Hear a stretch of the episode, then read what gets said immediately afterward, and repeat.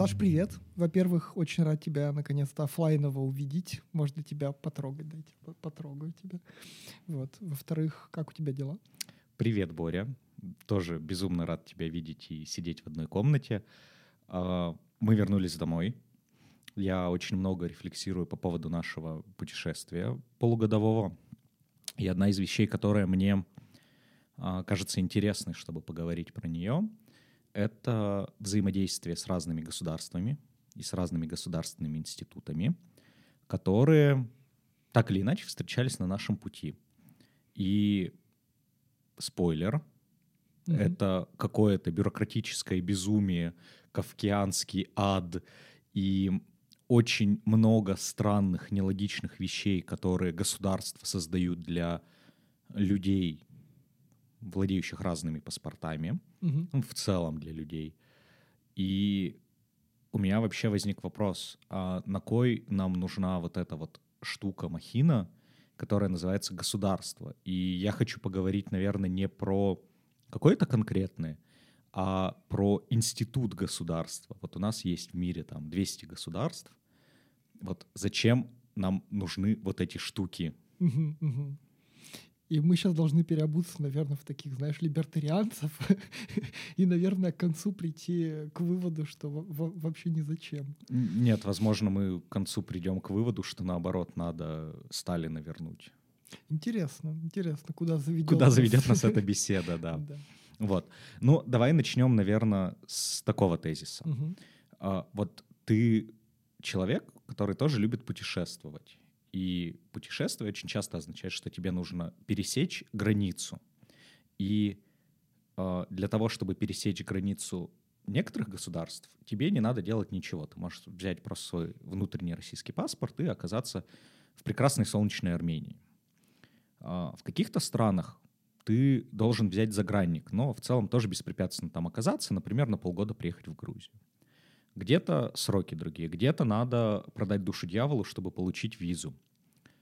Так вот, зачем? А где-то даже а где-то и не получить. Да, без шансов. Там надо продать душу Гурбангулы Мухаммед Берды Мухаммед, как, господи, президент Туркменистана зовут. Вот. Зачем нам вообще контролировать и зачем нужно проверять, что вот ты красивый такой айтишник, молодой, сильный и здоровый, перемещаешься из одной страны в другую, а главное, зачем каким-то странам запрещать тебе, ну, пересекать границу? Типа, что плохого ты сделаешь условной Франции, если туда приедешь, кроме как потратишь там кучу денежек и сделаешь красивые фотографии?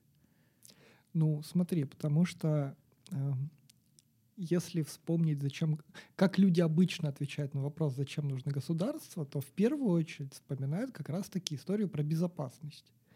Что, значит, вот раньше были какие-то племена, ну, и они как-то кучковались. И были какие-то другие племена, и они тоже как-то кучковались. И универсальность человеческой ксенофобии приводит к тому, что хочется, чтобы вот, значит, ваша кучка племен, она как-то спокойненько жила, вот, и чтобы другие кучки племен не прибегали и не убивали там вас или там ваших детей или еще кого-то. И кажется, что эта штука, она как будто продолжает жить в веках, и вот этот факт, что ты не можешь в Париже оказаться вот просто так, он может быть тоже как бы про это, что ребята придумали некоторые ну, такие регуляции, некоторые законы, которые говорят, ребята, которые из внешнего мира, они пускай, ну, очень как бы нужно постараться, чтобы у нас оказаться, потому что мало ли что, ну, мало ли что. И там дальше много вариаций. Например, он там может взорвать бомбу у нас. Или, например, он может пользоваться благами нашей цивилизации, а взамен ничего не давать. Ну, типа, бомжует на улице и все. Вот. Или еще какие-то риски. Может быть, это вот про эту историю. Ну, меня вот этот аргумент смущает тем, что э, ребята, которые организуют гетто где-нибудь в европейских городах, на окраинах европейских городов, чаще всего они и не пытаются легальным способом попадать в Евросоюз. Они, например, толпой, очень большой, которую, чтобы остановить, нужна армия, бегут через э, турецко-болгарскую границу. Они на каких-то самодельных лодках переплывают Средиземное море. И, ну, как бы, и все. Вот они, значит, э, пешком или на каких-то видах транспорта разбредаются по э, благословенной Европе. А вот я, законопослушный гражданин, который не планирует э, организовывать гетто на окраине Парижа, э, должен платить денег, э, собирать документы и, значит, как-то тратить свое время на то, чтобы получить разрешение въехать в другую страну. И мне кажется, что аргумент про безопасность в ситуации, когда так вот же не работает, ну, типа, а зачем остальные страдают? Ну, смотри, типа, государство вообще такая институция, которая, ну, не очень эффективна. И поэтому написанные законы, они зачастую тоже, ну, как бы не очень работают. И поэтому, ну, представлении это все равно не всегда их дискредитирует. Ну, потому что для того, чтобы переплыть значит, море на лодке, потом пересечь сколько-то границ и вообще как-то, ну, испытывать некоторые страдания, тревоги за, и за счет всего этого, ну, не факт, что это легче, чем все-таки выждать очередь в визовом центре, получить визу и сгонять в Париж. Ну, просто я хотел привести аргумент, что в визе тебе могут отказать, а море ты переплывешь, но вспомнил все те истории, когда нет. Поэтому, наверное, мой аргумент здесь разбивается, но... А волны? А Твой волны. разбивается Или о скалы. Это ужасно. Вот. Но короче, мне не кажется, что когда человек приезжает в какую-то страну мимо официального контрольно-пропускного пункта, это лучше, чем, ну, типа, ему отказали заранее. Ты же также всех переписать на входе можешь и кого-нибудь задержать. Ну, то есть, как бы, а зачем тебе предварительно какой-то контроль? Паспорт на входе попросил, и все, и как бы нормально. Ну, то есть у этого решения существуют более эффективные, у этой проблемы существуют более эффективные решения. В общем, я не понимаю, зачем. Например, например, что делать? Ну, вот я говорю, просто на границе ставишь, и просто у всех паспорта смотришь, и, ну, типа, пускаешь всех, кроме, ну, совсем уж каких-то подозрительных чуваков. Ну, которые, там, не знаю, ребенка без документов пытаются провести, или 40 килограмм героина. Ну, что там еще может быть? Не знаю, с калашом на перевес идет. 40 килограмм ребенка. 40 килограмм ребенка, да. Мы, кстати, когда переходили турецко-грузинскую границу, а, передо мной в очереди стояла на пропускном пункте женщина, водитель автомобиля. У нее в автомобиле было, а, кажется, трое или четверо детей. Но ее ребенок там был только один. И она пограничника убеждала, что это все равно ж родственники кровинушки, что она им сделает. Угу. Вот. Ну, вроде она смогла убедить. Окей, ну то есть ты как бы не против само, самого механизма, что э, нация с помощью государства, ну и каких-то механизмов вот, вот этих, э, пытается, так сказать, себя обезопасить. Ну нет, на самом деле это тоже странно. Ну вот смотри, э, есть человек, ему не повезло родиться в Эритрее. Угу. И, ну вот как бы, у него вот есть этот эритрейский паспорт, хотя на самом деле нет, там даже паспорта уже, кажется, не выдают, там все настолько плохо. Но, а, и он пытается сделать свою жизнь лучше и поехать, например, в соседнюю Эфиопию, которая по сравнению с Эритреей кажется раем на земле. И его не пустят, потому что ну, ты не там родился. А Эфиоп может пытаться уехать, а, не знаю, в Турцию. И его тоже не пустят, потому что вот как бы местом рождения тебе не повезло, и, значит, рисунок на твоем паспорте неправильный. И какого черта, ну это же как бы дискриминация по месту рождения. Я хочу жить там, где я хочу, в любой точке мира, а меня тут, значит, какие-то чуваки, непонятно как установившие границы, через них не пускают. Ну, потому что границы же, они, ну, как бы случайным образом проведены у всех государств. Там нет такого, что вот, значит, вот, не знаю, испокон веков вот здесь была граница. Ну, нет. Mm-hmm. Там в лучшем случае они появились в начале 20 века. Вот. И как бы и в чем смысл тогда? Почему вот как бы какое-то решение, принятое там сто лет назад, оно вообще-то, ну, типа, воз... очень вероятно мешает улучшить жизнь конкретным людям. Ну, типа, это же странно. Ну, смотри, тут э, надо разделять претензии к такой сущности, как государство, и претензия к такой сущности, как конкретное какое-то государство. Потому что если... Сейчас, опять же, я не знаю, пускают ли жители Эритреи во Францию, да, но возьмем такой пример, как будто бы не пускают. Ну, типа, понятная дискриминация, но если все французы сели и такие говорят, а давайте не будем эритрейцев пускать к себе в страну, ха-ха, лол, кек, ну, это же, наверное, в их воле некоторые.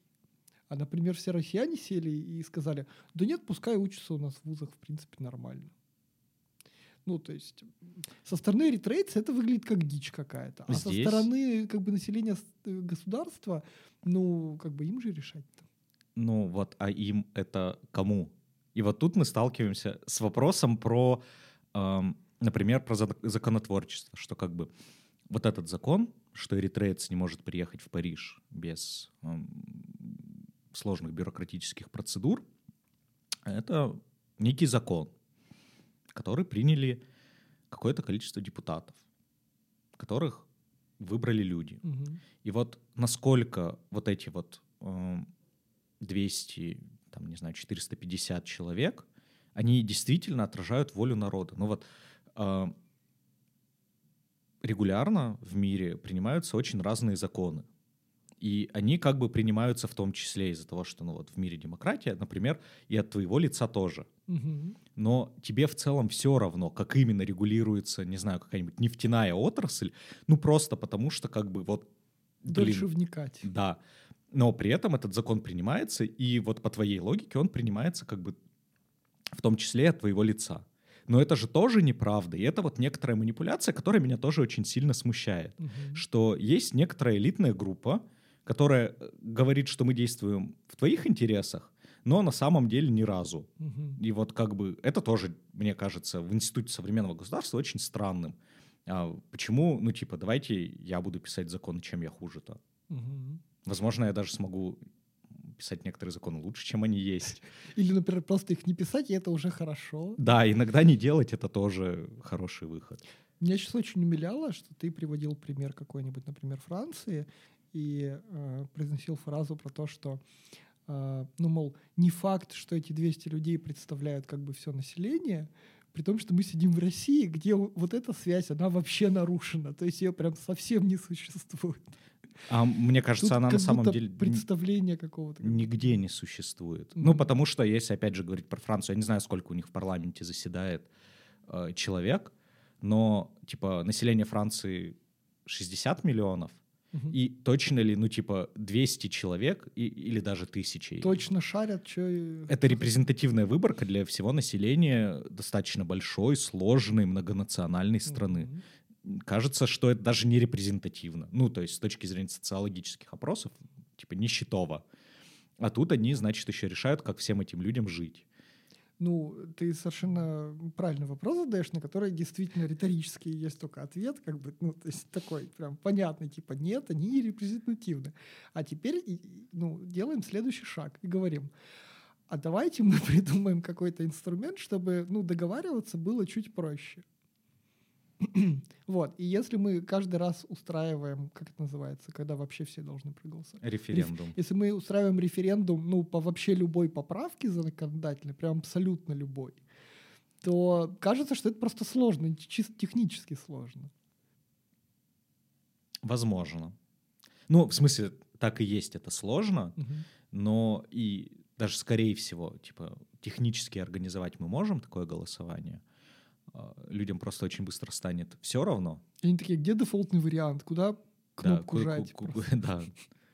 Вот. Ну или там будет ходить 10 человек. Но смотри, я же не говорю, что, ну, типа, есть, у меня есть какой-то альтернативный, более хороший вариант. Угу. Вот, я просто говорю, что как есть, оно плохо, а как есть, оно работает практически во всех странах.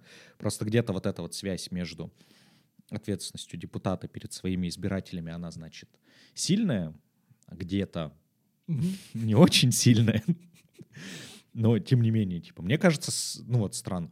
Плюс э, бюрократический аппарат любой, он же как бы создан на то, чтобы свои законы множить. Mm-hmm. Ну, то есть, как бы, в какой-то момент он начинает регулировать сам себя. Это вот, знаешь, типа, есть устав работы Государственной Думы. Ну, типа, это какая-то мета законодательства уже. Ну, то есть, типа, или законы, как писать законы. Мгм. Вот. И, ну, типа, оно же все как бы растет множество, сложность растет. А что если попробовать, ну, типа, половину законов в любой стране выкинуть, а, сказать люди, будьте разумны, ну, типа, и адекватны, и, и попробовать так пожить? Типа, станет ли легче? Во-первых, мы сколько на бюрократическом аппарате сэкономим? Мгм. Во-вторых, ну, типа, возможно же реально людям жить станет проще. Мгм. Мне здесь почему-то вспомнился твой опыт на работе, когда ты начал работать на ирландцев и погружаться в их особенности там товарооборота и регламентированности этого, этой темы. И оказа- оказывается, что пропасть просто между тем, как это в России все зарегулировано и э, все штуки учтены. И насколько в Ирландии, типа, ну, формат чека, ну, нарисуйте что-нибудь там.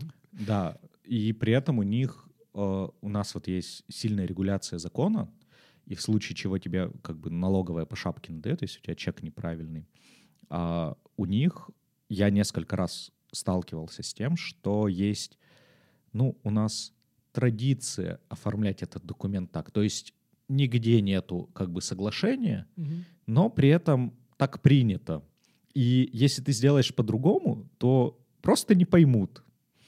И я даже не знаю, что хуже. Закон-то поменяться может, если что-то не очень адекватно. А традиция, ну, как бы в США вроде как до сих пор чеками пользуются. Хотя, казалось бы, ну, типа, изобретите Тинькова, это не так сложно. Клонируйте его там. что Ну, в смысле банк, да. И вы сможете очень легко переводить друг другу деньги.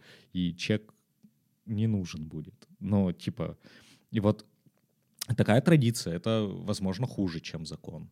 Потому что она, как бы, ты не сотрешь чернила с бумаги, если они у тебя как бы в мозг впитаны. Ну, интересная мысль, да, что как бы на самом деле-то даже до изобретения э, государства, в принципе, существовали механизмы некоторого усреднения по популяции, чтобы как-то все одинаково работало. И это слово традиции. да. Занятно, но кажется, что они не- как раз-таки не очень масштабируются, потому что, во-первых, они, ну, как бы, чем больше народу, тем больше всяких нюансов возникает. Вот, а во-вторых, что иногда их еще поменять хочется, а если, как бы, ну... Еще есть проблема неоднозначной интерпретации. Ну, то есть закон, ну, типа, он же написан так, что ты его должен прочитать и понять однозначно, что от тебя хотят. Опять же, не всегда работает, но задумано так. А традиция, ну вот как бы, будь правоверной мусульманкой. А дальше у тебя в диапазоне от Саудовской Аравии до Татарстана, Разное понимание этого термина, да? да там пропасть просто. Ну вот, и все. Пожалуйста, традиция. Окей. А какие вообще... Ну смотри, вот мы начали с безопасности, то есть Мгм. вот с того, что как бы государство, кажется, а, призвано определенным образом обезопасивать, шивать людей, которые живут внутри, и они как бы тем самым говорят, типа, государство, разберись, обезопась нас от всего плохого. Вот. Давай, может быть, вот э, прежде чем мы пойдем по всяким другим м, функциям, да, зачем оно такое нужно. Вот мне хотелось бы все-таки на безопасности немного углубиться, потому что это такая очень, ну, в России прям бо- болезненная история зачастую. Потому что, смотри, что подразумевается? Подразумевается, что а, если я не хочу, чтобы, а, набежала орва народу снаружи и э, побила меня палкой, и, б, я не хочу, чтобы другие чуваки внутри моего комьюнити подходили ко мне и били меня палкой, я как бы говорю, а давайте мы все вместе придумаем какой-то инструмент, который как бы будет вот над всеми нами, и он будет, а, как-то нас всех вместе организовывать, чтобы мы, значит, э, оборону держали вокруг э, племен снаружи, а б, э, сами давали по шапке людям, которые, значит, как-то себя плохо ведут внутри комьюнити.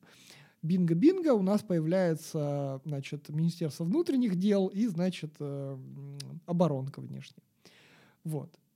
И, короче, тут какой-то трейдов такой, который, кажется, иногда ломается, потому что у меня нет ощущения, что там, например, в текущем там, нашем государстве, да, где мы живем, что тот объем э, безопасности, который я как гражданин как бы отдал, как бы делегировал, что он мне возвращается, потому что у меня как будто бы наоборот, типа вот там внешняя политика вот эта военная, которая приводит к какой-то дичь, она скорее на, на качестве моей жизни сказывается, да, а еще то, что внутри происходит, там, не знаю, на концерты не сходить, не сходить, не послушать, да, тоже, ну, потому что заворачивают артистов. Это все ради твоего блага. Так вот, а и у меня кажется, что в моей конкретной ситуации не работает. Это, ну, типа, кажется, недостаточно благо я получаю. Хочу, хочу, чтобы по-другому был трейдов. Ну, на мой взгляд, это история про контроль. Ну, то есть, да, мы типа взяли, скинули все э, денежкой на, значит, на оплату труда человека с палкой, и он, значит, кого-то защищает. Но в этот момент, когда мы скидываемся, клево бы проговорить, от чего он нас защищает, и что ему будет, если, Нацистов. например, от нацистов. Ужас. Вот. И что ему будет, если, значит, он будет делать что-то неправильно. И вот когда у тебя есть инструмент контроля, это, например, как отдел безопасности в любой корпорации. Ты просто можешь перестать им платить, ну вот, типа, там же это так и работает. Мгм. Ты перестаешь платить охраннику, и, ну, он как бы говорит, ну все, адьос, амигос, я тут больше не работаю. Так вот с этими ребятами же надо так же. Как только они начинают э, делать больше, чем ну, мы хотим, или меньше, чем мы хотим, мы перестаем им давать денежку, и они все расходятся по домам. Не дай бог они организуют э, свою альтернативную вселенную, но у нас может быть второй отдел. Это же как бы один из, эм, как сказать, один из подходов, что у тебя силовых ведомств в любой стране всегда должно быть несколько, чтобы они с- между собой конкурировали и уравновешивали, что у тебя типа есть МВД, есть э, армия, и там типа могут быть какие-то спецслужбы, которые как раз друг с другом конкурируют и пытаются каким-то образом уравновесить. Мгм. А вот, ну типа ты сделай таких чуваков три, пусть они еще друг за другом следят, и, и еще имей возможность, ну типа разогнать всех. Мгм. Вот. И здесь нам нужен общественный контроль, гражданское общество, все то, что как бы а, прекрасно, как мы видим, работает у нас на родине. Ну, то есть идеальная система, все хорошо, никаких вопросов к силовикам нет. Почему-то Саша сейчас улыбается, а у меня слеза пошла. А, Окей. Я, кстати, когда про это думал на днях, а, я, знаешь, что подумал? Вообще идеально было бы, если бы просто-напросто, вот не всю эту регуляцию сложно, а просто-напросто, чтобы бюджет государства на год следующий составлялся как бы каждым человеком самостоятельно. Ну, то есть ты подаешь декларацию о доходах, ну, вот эту вот, э, как она, НДФЛ, что-то там под номером. И там помимо того, сколько ты как бы налогов отдал, ты еще там пишешь, вот эту часть как бы отдайте вот на образование, вот эту часть там, значит, на обороночку, вот эту часть еще куда-то.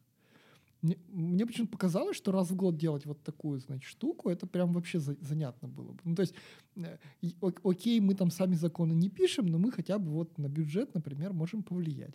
Ну, то есть, условно, у меня, да, этот тумблер, как бы там, медицинное образование, он был бы задран очень сильно, очень сильно, где-то в серединке был- была бы, значит, инфраструктура всякая, вот, а обороночка там буквально, ну, еле-еле бы колошилась, наверное. Я сейчас пытаюсь вспомнить, какой а, раздел бюджетных трат вот здесь такой, чтобы провокационно тебя спросить, но мне пока в голову не приходит. Ам, субсидирование нефтяной отрасли. Ну вот типа Мгм. нефтяникам давать, вот ты бы дал денег на это или нет? Ну, я бы, наверное, поменьше бы давал, а, а объяснюсь, ну, потому что мне кажется, что это вообще проблема, что у нас так много нефти и так много денег от этого. Ну, Сра- ла- сразу бы зашевелились, понимаешь? Ладно, на самом деле пример плохой и не холиварный, но бог с ним. Мне на самом деле тоже нравится эта идея, я бы ее докрутил. Типа не ты, э, как бы ты не голосуешь, какая статья должна быть в топе, а какая нет, а ты просто говоришь, вот я заплатил 10 тысяч налогов, из них 9 я отдаю на образование и 3 рубля на армию. Мгм. И вот, типа, каждый принимает такое решение. Типа, если не принимает, там есть какой-то условно дефолтный вариант всем поровну, и мы, ну, типа, бюджет смотрим, такие, «О- окей, у кого сколько, и как бы каждый живет по потребностям. Но есть вероятность, что чуваки, которые себя пиарят хорошо, например, Министерство культуры, а Мгм. они как бы, ну, типа, в целом про пиар себя, Мгм. их работа очень очевидна, а, будут как бы сильно богаче, чем, не знаю, строительство Мгм. Мгм. каких-нибудь Не, не, важных труб. Ну, я отдаю себе отчет, что эта штука хакается. Просто лично мне, конкретно мне, на душе будет спокойно, понимаешь? Типа, э, там условно какая-нибудь пропаганда по телевизору о том, что вот там надо ставить такие галочки, чтобы все на оборонку шло, ну, это понятная история. Но лично я не буду выкручивать эти галочки таким образом. И мне лично, мне будет спокойнее. Видишь, такой эгоистичный. Они, знаешь, вариант. будут работать как при покупке авиабилета, когда тебе 20 раз надо отщелкнуть да. страховку, чтобы точно туда не попасть. Может быть, вы все-таки хотите занести 80% вашего... Да, там еще раз, по-разному сформулировано будет. Вот эти вот все грязные UX-паттерны, угу. когда тебе надо сначала нажать «да, я согласен», потом «нет, я не согласен». И вот, э, мне нравится эта история. И на самом деле про распределение вот этой коллективной казны, это что же, ну, такая функция государства, которая, типа, а почему эти люди решают, ну, вот, типа, куда тратить мои деньги? Типа, я не против скидываться на общее благо, это как бы даже скорее клево.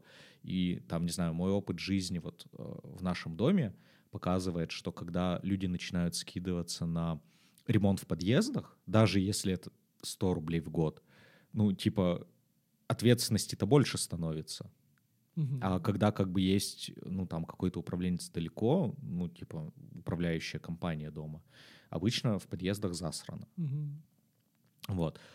И вот такое вот участие в уплате налогов, мне кажется, достаточным первым шагом вообще было бы, чтобы ты просто НДФЛ всегда перечислял со своего счета. Не работодатель за тебя, а, ну, типа, ты в конце года приходишь и платишь НДФЛ а это как бы 10% от годового, ну, типа ты зарплату одну отдаешь. И мне кажется, спрос э, с качества государственного управления в этот момент стал бы гораздо сильнее. Есть проблемка. По-моему, в мире есть только одно или два государства, которые вот так делают. Вот прям ровно, как ты говоришь. Э, я не помню, кто второе, есть ли оно. Я точно помню, что Швейцария так делает. И у них есть проблемы с начислением налогов. Большие проблемы. Они очень не досчитываются. Потому что, ну, прям надо и я хочу обратить внимание, что это не мешает им жить прекрасно, считаться одной из самых э, чудесных стран, чье гражданство ты бы хотел получить. Ну, окей, окей, хорошо. Хороший вот. поинт, да. У них а... там еще с оружием прикол, но это в следующий раз поговорим. Да, да они вообще классные ребята. Все не как у всех, да. Ну, зато живут. Молоко у них вкусное, говорят, шоколад. Что там еще? Часы, банки. Прекрасная страна дай бог когда-нибудь побывать. Угу. Вот. С экономикой, короче, ну, тоже странно, типа, вот, во-первых, ну, вот как бы, ты, конечно, можешь поучаствовать в распределении своих денег, но я реально не представляю, как у нас же, если ты посмотришь бюджет, даже открытые его статьи, которые там, типа, примерно половину бюджета, у нас же оборонка вся закрыта, это там тысячи пунктов, на которые тратится. Ну, то есть там есть отдельный пункт, не знаю, про э, обслуживание, как представительские расходы, короче, то, что дипломаты других дипломатов обедами кормят. Mm-hmm. И там тоже вот как бы люди на год могут высчитать эту сумму. Мы на работе как бы развитие команды на 30 человек точно посчитать не могли, а тут, значит, на государство справляются. Как-то для меня это вообще отдельная магия. Ну, я с своей стороны тоже вот так пальцем в небо тыкаю обычно. Такой, ну, наверное... Вроде, ну, вроде хватает, да. Вот. А, про экономику поговорили. А... Подожди, подожди, подожди. А вот мне хочется немножко навернуть вот этой Давай. древнеплеменной философии. Ну смотри, вот мы когда, мы, значит, вот племя, и мы говорим, нам нужен такой инструмент, как государство. Мы обсудили, что понятно, почему он нужен, когда речь идет про безопасность, а на кой черт он нужен, когда речь идет про экономику? Ну, ты же в курсе, что экономика — это чуть более сложная штука, чем... Купи-продай. Да. Угу. Например, тебе надо печатать деньги — и тебе надо уметь их э, печатать, ну и в современном мире, как это называется, ну, короче, когда ты цифровые делаешь, которые у тебя в твоем интернет-банке показываются, с умом. Потому что если ты сделаешь мало, у тебя экономическая жизнь умрет. Если ты сделаешь много, у тебя будет гиперинфляция. И тебе надо знать, сколько нормально. Угу. А говорят, это не так просто определить с учетом того, что у тебя примерно все население пытается коробки из-под обуви набить кэшем, потому что это надежнее, чем банки. Ну, в России так считается. Вот. У тебя есть история про всякие хитрые экономические показатели, вроде того, как, под какой процент государство дает деньги в долг другим банкам. Угу. И, ну, типа, экономика, она же сложная, и вот как раз-таки регулирование здесь мне не кажется дурной идеей. Угу. До тех пор, пока твоим президентом не становится господин Эрдоган, И он такой, типа, я беру и читаю экономические э, статьи нобелевских лауреатов и делаю все наоборот. Мгм. И вот в этот момент Внимательно читаю, прям вчитываюсь. и, и дословно Да. переворачиваю. И в этот момент ты задаешься вопросом, а какого черта один человек у тебя может, э, значит, перевернуть все просто к чертям, и 100% инфляции при растущей экономике, стабильной валюте и так далее. Ну, типа, это просто странно. Но в целом э, это такой скорее антипример плохого регулирования. Мгм. А если мы берем весь бо- более-менее цивилизованный мир, включая в него Россию, то в целом-то вот это регулирование, оно вроде как и делает хорошо. Другой вопрос, что сейчас, кажется, э, в целом в мировой экономике наступает такой период, когда э, богатые богатеют, бедные беднеют, а среднему классу шиш. Но не будем ударяться в марксизм-ленинизм. Мгм. А, Вот. Возможно, этим ребятам надо делать что-то по-другому, а не действовать в интересах, а, как сказать, высших элит. Мгм. Не- Ненавижу это слово. Мгм. Не в интересах элит. Но в целом регулирование экономики кажется не такой дурной вещь. В конце концов, они решают, какие денежки настоящие, а какие поддельные. Тоже, знаете ли, не так уж и плохо. Работа, ну да. Просто смотри, у меня на самом деле на, на эту тему-то был какой-то поинт вот так по жизни. Ну, то есть мы с тобой в каком-нибудь из выпусков обязательно поговорим, что Боря вообще-то республиканец в душе, оказывается. Вот. И я-то очень за то, чтобы как бы государство максимально отстало от частного бизнеса и просто позволило людям работать работу, блин, а не задалбывать их. Вот. И это все, все так и было до того момента, пока я не узнал, э, как бы, а в связи с чем, вот, как это называется, в Америке 30-х годов, там жесть такая финансовая была. Великая депрессия. Вот, Великая депрессия. И там как раз-таки, типа, прикол был в том, что, типа, ребята очень долго топили за то, что, типа, не надо ничего регулировать, максимально не надо ничего регулировать. Пускай, ры, типа, вот э, рынок сам разберется. Ну, в общем, и что-то в какой-то момент рынок не разобрался. Вот. И вот по- после того, как я это узнал, я немножко призадумался, конечно, да, что, наверное, тут тоже есть какие-то свои крайности. А мне казалось всегда, что это какой-то трейдов, что у тебя есть там вот эти вот экономические циклы, господи, как... Кажется, это называется экономические циклы, что у тебя есть там период роста, период спада, они, значит, каким-то образом друг за другом приходят, и это случается, типа, при любом регулировании, просто регулирование те, типа, экстремумы помогает срезать немножко. мгм. Вот. А, но ведь бывают ситуации, когда у тебя, ну, типа, и не только недостаточная регуляция приводит к кризисам, но и избыточная. Ну, Мгм. типа, недостаточная — это экономический кризис 2008 когда у тебя, типа, пузырь недвиге в США раздувался, а избыточная — тот же пример Турции, когда у тебя настолько все зарегулировано, что, типа, у тебя банкам говорят, под какой процент выдавать кредиты, и за это Мгм. они не выдают, потому что, ну, типа, там Чё, процент в три, ра- в три раза ниже инфляции. Мгм. Ну, типа, бесплатные деньги. На- Налетай, торопись. Вот. И как бы оба примера-то они так себе. Окей, окей. Вот. Поэтому, типа, мы пришли к выводу, что надо знать меру в регулировании. О боже! Ничего себе! В который раз? Не надо сильно, надо чуть-чуть, да. Окей. А какие еще есть сферы, вот, в которых как бы государ... ну, государство вот создалось, то есть оно прям вот необходимо? То есть мы обсудили про безопасность, мы обсудили про экономику. Есть ли еще Мы какие-то? еще законодательство обсудили, которое определяет, по каким правилам мы играем. Меня возмущает, что у нас, например, у нас, у человечества, в смысле не в России, есть штука, которая называется Министерство культуры. Вот. Меня это возмущало. Мгм. Ну, я такой, ну, типа, э, но существуют ведь художники, которые могут творить без государства. Мгм. И очень много хороших, которые делают, э, творили вопреки государству. Существуют театры, которые существуют вопреки государству, ну и так далее.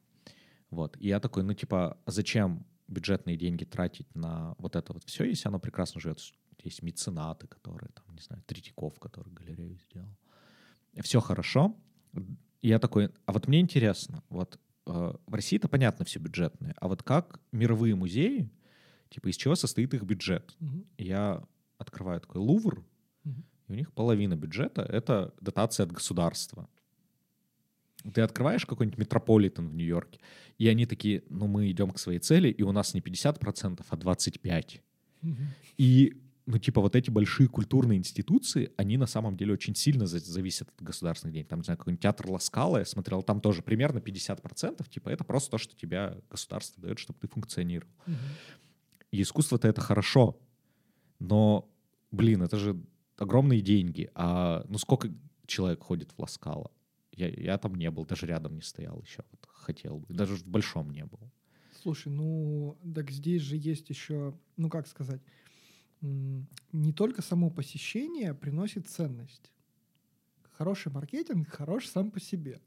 Если у вас, значит, э, ну, типа, у меня в жизни есть, значит, галочка, которую надо будет закрыть. Это побывать в там, Лондонском музее естествознания. Ну, там, где динозаврик-то стоит. Музей воров, который нет?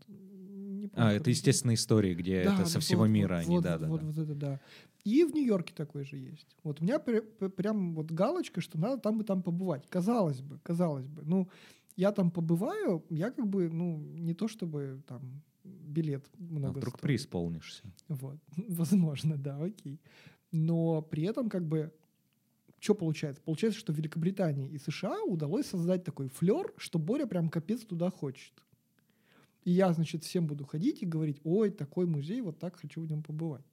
То есть это же какая-то еще брендинговая вещь просто. То есть люди начинают как-то на слуху это быть, там что-то еще. Взять ту же пермскую культурную революцию, да? Казалось бы, ну там типа ре- ребята просто сделали... Мне нравится, что ты на одном уровне поставил какой-нибудь Да. музей Гугенхайма и, и- и Пермский музей современного искусства. Нормально будет, нормально. Вот. И типа, обращайте внимание, там не только музей современного, там много же чего было, проектов-то. Ну и вот. И тоже, казалось бы, да, просто ряд каких-то мероприятий. Мы умеем организовать мероприятия. Это, ну, это сложно, но типа не rocket science. Вот. А в итоге просто ряд мероприятий привел к тому, что все такие, о, Пермь, капец, она существует, типа, надо в нее сгонять. Ну, то есть в Йобурге десятых это же прям, ну, был такой флер, что типа, о, типа, Пермь крутая, надо по-любому как-нибудь туда сгонять. То есть, типа, это инвестиции в туризм. Можно так сказать, да, можно так. Ну, окей. Ну, или просто это инвестиция в доброе слово, которым тебя вспоминают. Мне кажется, это А точно ли это государство должно делать? Ну, типа из э, общего бюджета, вот на тех ползунках, которые ты выкручивал, значит, что ты все свои налоги отдашь на... Вот у меня нет ответа на этот вопрос, что, типа, а точно ли это лучше, чем построить больницу, или повысить пенсию, или построить дорогу? По дороге-то можно что-то полезное привезти, а мазня это ваша стоит в музее, и чё? А мне просто кажется, что там эм, более сложная вот эта вот цепочка, потому что если ребята все, во-первых, начинают просто слышать про этот регион, типа, о, Пермь, прикиньте, она на карте есть. Появляется оказывается». повод там дорогу построить. Ну, kinda. То есть, смотри, потом, значит, эти люди такие, о, давайте сгоняем, вот. А там же еще местные есть, и они тоже такие, о, типа, у нас культурная революция, давайте там ресторан хороший сделаем, ну, что-то вот такое, гостиницу там приличную оформим. Вот. Люди приезжают, там, значит, что-то уже чувствуешь, да, что Боря республиканец, да, Сра- опять все в бизнес перевожу. Вот, и, значит, там, короче, движ какой-то начинается, и люди такие, ой, так давайте мы туда что-нибудь привезем, там что-нибудь хорошее сделаем. И просто как бы, ну, циркуляция какая-то начинается более плодотворная, которая, как мне кажется, а, позволяет, э, ну, в общем, развивать регион, так скажем. То есть мне кажется, что это не напрямую продажа билетов и не напрямую а, м, вложение в туризм, а это как бы, в принципе, запускает какие-то вот цепочки. Ну, то есть примеры той же Грузии, куда сейчас все вот россияне начинают открывать там бизнесы, потому что невыносимо там с текущим уровнем, э, ну, как бы, развития экономики. И хочется просто там что-нибудь открыть, что-нибудь сделать. А вот ты хороший пример привел с Грузии, потому что я читал про ребят и про то, что делал господин Саакашвили, и на самом деле продолжали его последователи после, они же как раз очень сильно занимались именно реформой государства, выкидывали ненужные законы, писали, упрощали очень сильно законодательство, упрощали огромное количество сфер жизни. В результате, ну, типа, Грузия сейчас, как ты правильно сказал, является очень комфортным местом, чтобы приехать и открыть полуофшорный бизнес, но при этом это, типа, не совсем зашкварные офшоры, там, как на каких-нибудь островах, а, типа, нормальная страна, нормальный бизнес. Это комфортное место для туризма, куда ты можешь приехать надолго. Это комфортное место, где местным классно жить, потому что у них, с одной стороны, достаточное регулирование разных сфер жизни, а с другой, э, у них нет вот этого вот какого-то зашкаливающего просто количества контролирующих органов и так далее. Угу. Возможно, Грузии легче в силу их размеров, но вообще-то тот шаг, который они сделали, он очень классный. Понятно, что в этом государстве огромное количество проблем до сих пор есть, но, по крайней мере, ребята пытались двигаться в нужную сторону. Я не знаю, насколько они двигаются туда сейчас, там даже у местных есть вопросы, но даже то, что там за пять лет очень сильно попытались реформировать и осовремениться, и там тот же пример с эмиграцией, про то, что ты можешь взять и приехать в Грузию просто на год. Угу. И, ну, как бы, и страна-то от этого только выигрывает, потому что ты приезжаешь на год и привозишь свои денежки. А, ты можешь э, спокойно там торговать. И, ну, типа, страна получает дешевые товары. И что-то еще на НДС зарабатывает. И так далее. И у ребят в этом плане как раз все классно. А когда ты пытаешься заниматься сверхрегулированием, что в России, что Евросоюз, ну, типа, ты получаешь огромное количество структурных проблем неравенство между различными институциями внутри страны. Заложены какие-то экономические проблемы. Ну вот то, что там сейчас инфляция в Евросоюзе происходит и так далее. Ну то есть, типа, реально давайте упрощать государство. Давайте делать его более эффективным. И вот тут, мне кажется, ты про республиканство говорил, я как раз переход хочу сделать. Вообще-то есть очень клевая форма устройства людей. Это организации, корпорации. Угу. И мы же можем попробовать устроить государство не как, э, как сейчас государства себя подают, ну вот некий институт, который, значит, э, борется за благо людей. Мы же можем попробовать устроить государство как коммерческую организацию и сделать цель. Давайте мы заработаем себе фонд национального благосостояния много денег. И, ну, типа, э, пытаться делать это не как не знаю, какая-нибудь нефтяная корпорация, которая просто вот всю прибыль берет и складывает в кубышку, а как какие-нибудь модные эти фирмы, которые делают это через инвестиции, например, в людей, в инфраструктуру, в образование и так далее. И вот эта вот коммерческая основа, когда у тебя есть цель, там, типа, обеспечить себе безопасное будущее на сколько-то лет mm-hmm. через инвестиции там, в основной капитал — Типа, оно же может очень классно работать. И, типа, может, нам надо не государство, а просто клевую транснациональную корпорацию, которая будет делать примерно все то же самое, а корпорации уже имеют у себя и у безопасников, и законодателей, и, и все остальное. Mm-hmm. Иногда даже свои деньги печатают. Но, типа, просто это будет как бы другое целеполагание. А еще, типа, в отличие от государства, типа, между корпорациями люди перемещаться могут. Ну, типа, пытаться попасть туда, где получше, и не идти туда, где похуже. Угу. Вот.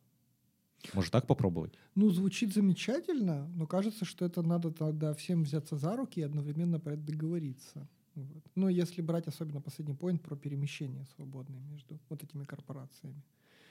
Потому типа что... поменять паспорт корпорации одной на другую. Не, с корпорациями же на самом деле тоже есть проблемы. Их регулировать очень тяжело. Угу. Потому что ты берешь такой, опа, я уже типа не в юрисдикции одной страны, а в юрисдикции другой. Нам нужно планетарное правительство, которое сделает законы, которые, разумеется, не будут бюрократическими. Да, да, да. Но при этом будут законами. Но будут законами. И типа достаточными, но не избыточными. Угу. И они будут вот такие корпорации. То есть, мы, то есть мы в итоге пришли к тому, что просто надо сделать хорошо. Просто надо сделать по-нормально и сразу всем. Да. Но как избавиться от 200-летнего, э, тысячелетнего легаси в странах? Ну, кто знает. Ну, видимо, никак. Ну, если правде в глаза посмотреть, кажется, что просто никак. То есть, конечно, все эти штуки будут трансформироваться, конечно, они будут, э, ну, как бы подсматривать подходы у бизнесовых ребят, потому что они, как бы, очевидно, эффективнее работают. Тот же пример там на стыке НАСА и аффилированных с государством компаний, да, и того же SpaceX. Вот. Но, но суть-то останется, и слово останется. То есть кажется, что... То есть то же самое, скорее, но просто в другой оболочке. Ну, просто они потихоньку-потихоньку будут становиться немножко пободрее, немножко думать про эффективность какую-то. Вот. Или зашорятся и помрут, как IBM. Ну, что такое смерть государства? Ну вот здесь тогда точно... Люди же не уедут оттуда, они же все равно останутся. Не, ну смерть государства, не знаю. Вот то, что... Не знаю, знаком ты с историей или нет, типа, как Османская империя распадалась, когда у них, типа, вот перед Первой мировой войной уже никакие институты не работали, зато был султан, который праздно жил в своем дворце. Не, ну я к тому, что на территории этого государства в итоге же другие государства образовались. Да, но государство-то другое, там возникли новые институции и так далее. Ну, Мгм. типа, люди-то те же остались, территория та же, а вот, вот то, что мы называем государством, это стало другим или нет? Вот, кстати, вопрос. а, Типа, то, что все бюрократы, скорее всего, остались плюс-минус те же, но поменялась верхушка, это типа другое государство или нет? Ну, я думаю, что да, я думаю, что да. Ну, скорее Потому просто что пути- путеводная звез- звезда другая. Мгм. Типа руковод... Ну, понятно. Типа того. Путеводную звезду надо просто выбирать правильно. Мгм. Мне нравятся реально сегодня итоги, просто замечательные. Так- такие Пусть всё будет хорошо. А главное, легко применимые в жизни. И Саша опять улыбается, да? Да, да, да, да. Как э, на прошлой неделе это у Ройзмана на, фут- на футболке там была? Все будет хорошо. Все будет хорошо. Все будет хорошо. Спасибо тебе за этот разговор. Спасибо, Саш. Замечательно провели время. Пока-пока. Пока-пока.